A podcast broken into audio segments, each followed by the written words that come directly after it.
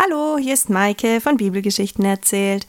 Ich freue mich, heute wieder mit dir auf Geschichtenreise zu gehen und wünsche dir gute Begegnungen. Viel Spaß! Es ist soweit.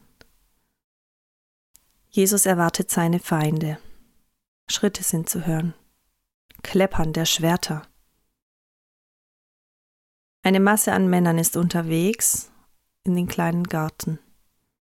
Im Fackellicht sieht man die Gesichter der Männer. Sie haben Angst. Sie wissen nicht, was auf sie zukommt. Sie sind geschickt vom Hohepriester Kaiphas, Jesus zu fassen. Und der Mann, der vor ihnen hergeht, Jesus kennt ihn. Er kommt auf ihn zu.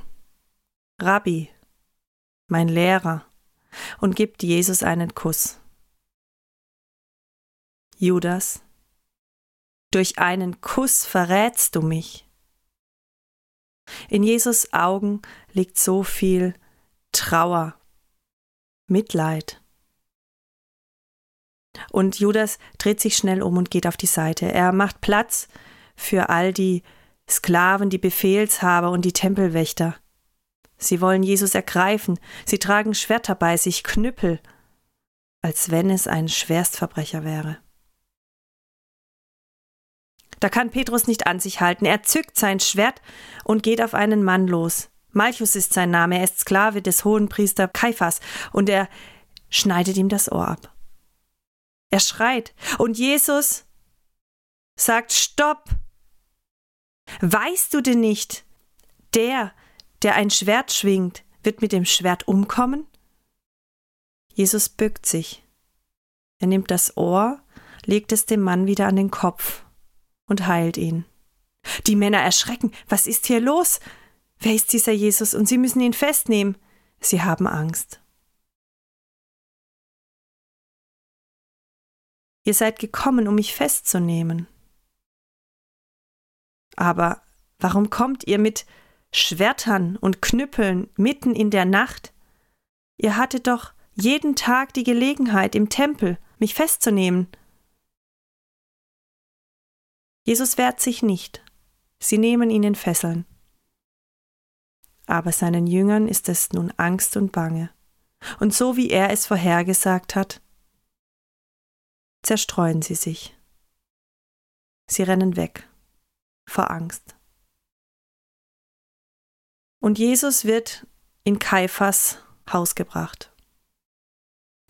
Dort wird er hingesetzt und die Männer passen auf ihn auf.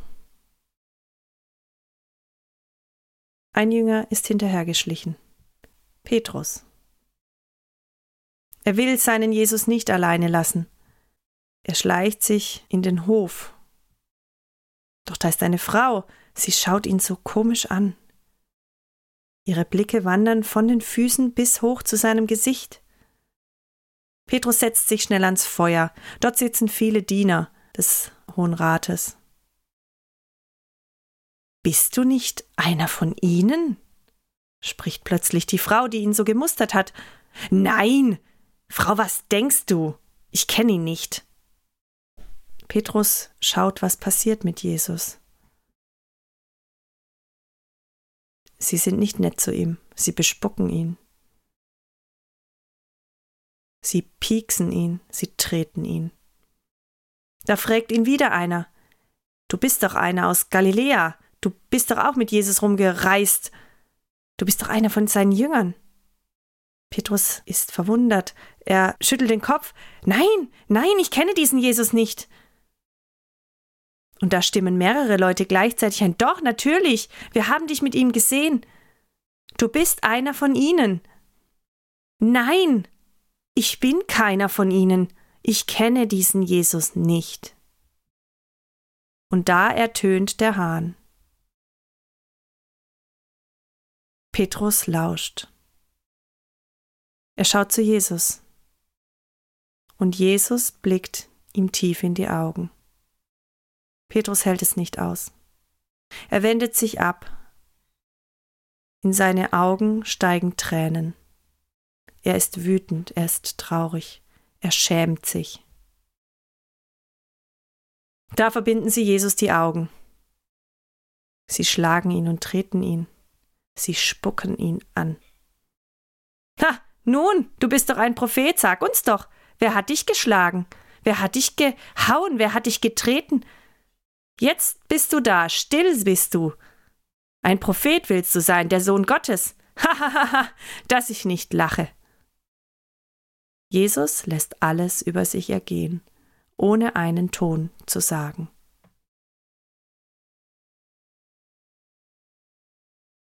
Langsam rollt sich die Sonne in den Tag hinein. Sie bringt Licht und Wärme mit sich. Doch es ist kein schöner Tag. In diesen ersten Morgenstunden hat sich der Hohe Rat zusammengesetzt.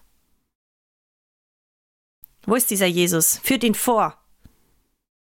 Jesus wird vor den Hohepriester und die Ältesten gebracht. Wir haben Zeugen. Sie sagen, du bist ein Lügner. Doch die Zeugenaussagen widersprechen sich. Sie sind nicht standhaft. Da kommen zwei Zeugen, sie lügen. Jesus hat gesagt, er reißt den Tempel ab und er baut ihn in drei Tagen wieder auf. Kaiphas wird es nun zu viel. Er spricht Jesus direkt an. Bist du der Messias? Bist du der Sohn Gottes? Es reicht ihm. Sie brauchen Gründe. Sie können ihn nicht einfach zum Tode verurteilen. Sie können es sowieso nicht. Sie brauchen Gründe, damit sie vor Pilatus gehen können. Jetzt sofort. Jesus blickt ihn an. Ja, ich bin der Sohn Gottes. Ich werde zu seiner Rechten sitzen. Schuldig, schuldig, habt ihr es nicht gehört? Wir brauchen kein Geständnis mehr. Er ist schuldig, er lästert Gott. Und der Hohe Rat fasst einen Beschluss. Sie wollen Jesus tot sehen, und sie schleppen ihn zu Pilatus. Ein anderer hat sich währenddessen gegrämt er hat bemerkt, welch großen Fehler er getan hat. Es ist Judas. Er geht zu den Männern. Er schmeißt ihnen das Geld vor die Füße. Nehmt es. Ich will es nicht haben. Ich bin ein Sünder. Er ist voller Wut, Zorn und Trauer. Er hat Jesus verraten. Jesus muss sterben, seinetwegen. Vor lauter Zorn und Wut nimmt er sich selbst das Leben. Die Ältesten schleppen Jesus zu Pilatus.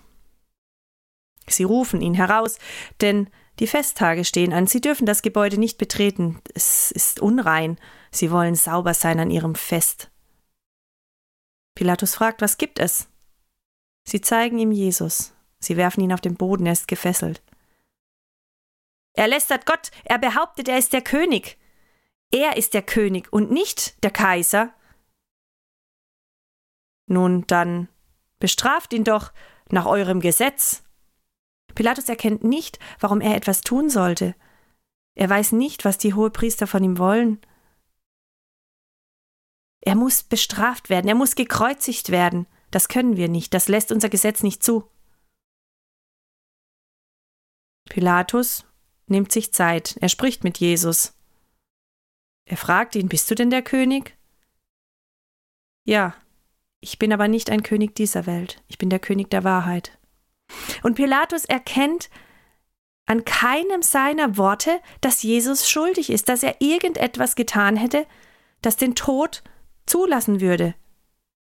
Er weiß nicht, was die Juden von ihm wollen. Er sagt ihnen, was wollt ihr? Der Mann ist unschuldig. Es hat angefangen in Galiläa, dort hat er alle aufgewiegelt, und jetzt ist er schon in Jerusalem. In Galiläa, sagt er?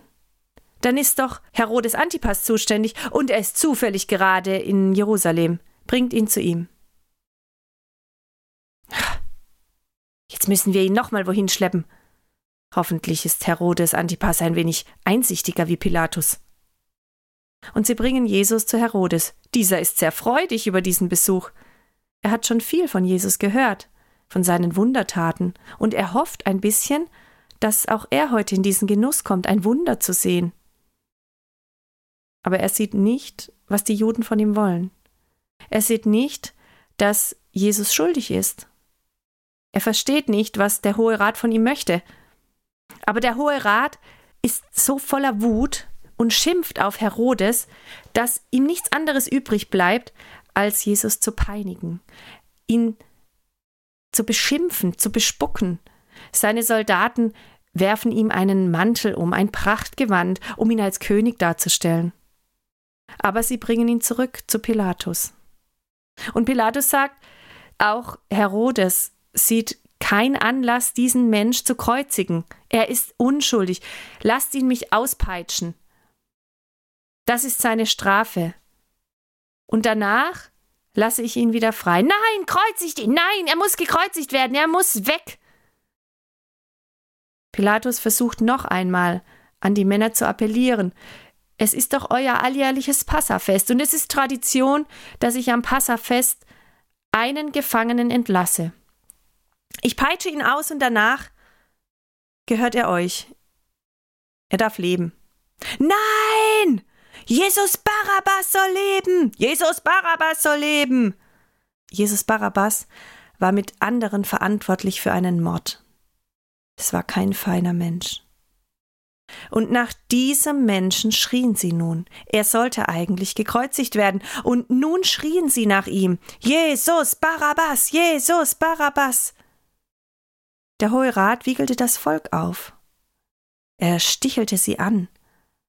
Sie sollten nach Jesus Barabbas verlangen und sie sollten rufen, dass Jesus von Nazareth gekreuzigt werden sollte. Da erschien plötzlich die Frau des Pilatus an Pilatus Seite. Sie flüsterte ihm etwas ins Ohr.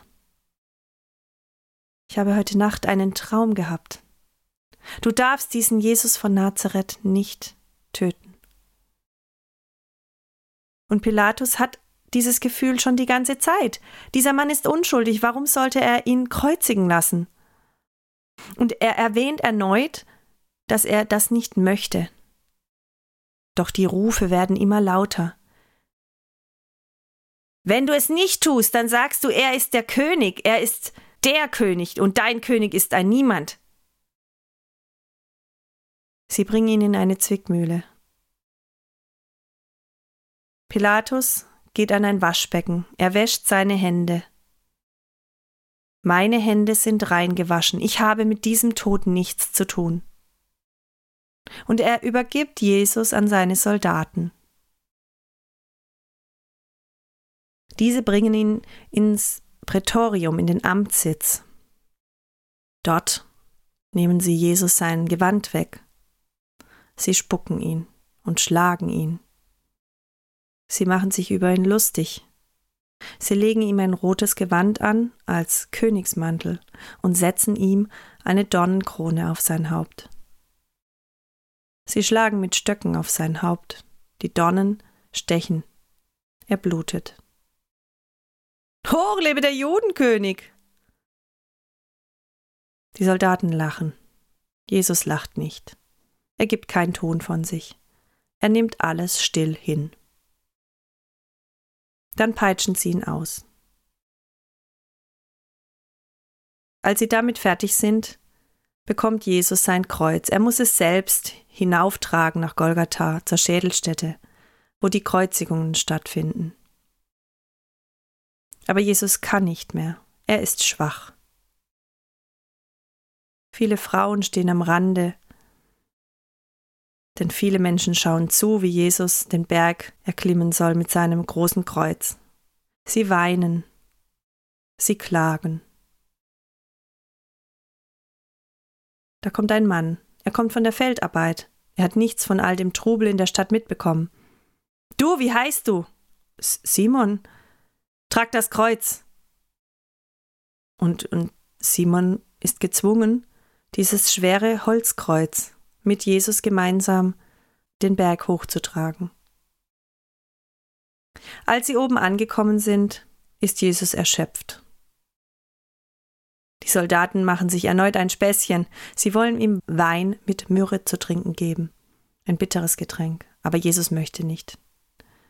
Dann befestigen sie Jesus am Kreuz. Es ist Mittag. Der Himmel wird dunkel. Fast Nacht. Eine schwere Finsternis liegt über Jerusalem.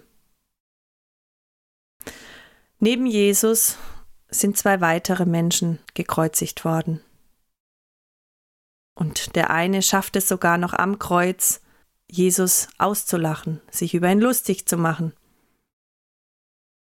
Viele stehen da und rufen, Ha, du König, hilf dir doch selbst, du Prophet, hol dich doch selbst vom Kreuz herunter.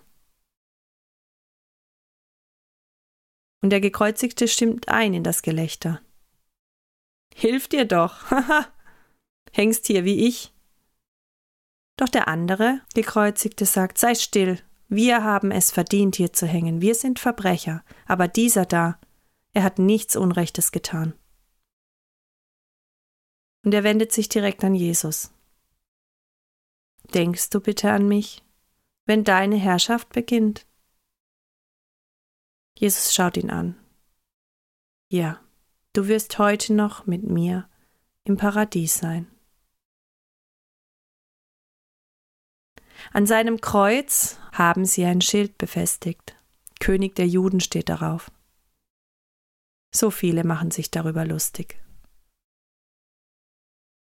Dann wird es finster, noch finsterer. Man hört Jesus etwas sagen. Mein Gott, warum hast du mich verlassen?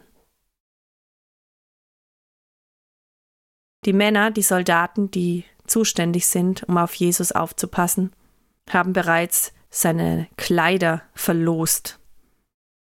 Sie haben darum gewürfelt. Nun springt einer auf und möchte ihm auf einem Schwamm Essig zum Trinken geben. Aber Jesus trinkt nichts mehr. Ein letzter Schrei und die Erde bebt. Dann ist Jesus tot. Und im gleichen Moment zerreißt im Tempel der Vorhang in zwei Stücke.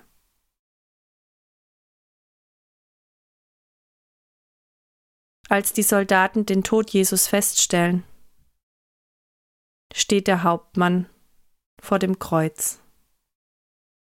Wahrhaftig, es war Gottes Sohn. Und viele Menschen grämen sich und sind bestürzt. Voller Trauer machen sie sich auf den Weg nach Hause. Aber einige seiner Freunde, seiner Jünger, sind geblieben. Von Anfang an waren sie dabei und sind Jesus in dieser schweren Stunde beigestanden. Seine Mutter Maria und deren Schwestern, Maria von Magdala, Salome und Maria, die Frau von Klopas. Und auch Johannes, den Jünger, den Jesus besonders geliebt hat, ist unter ihnen. Sie stehen da, warten und sind voller Trauer und können sich vor Schmerz kaum rühren.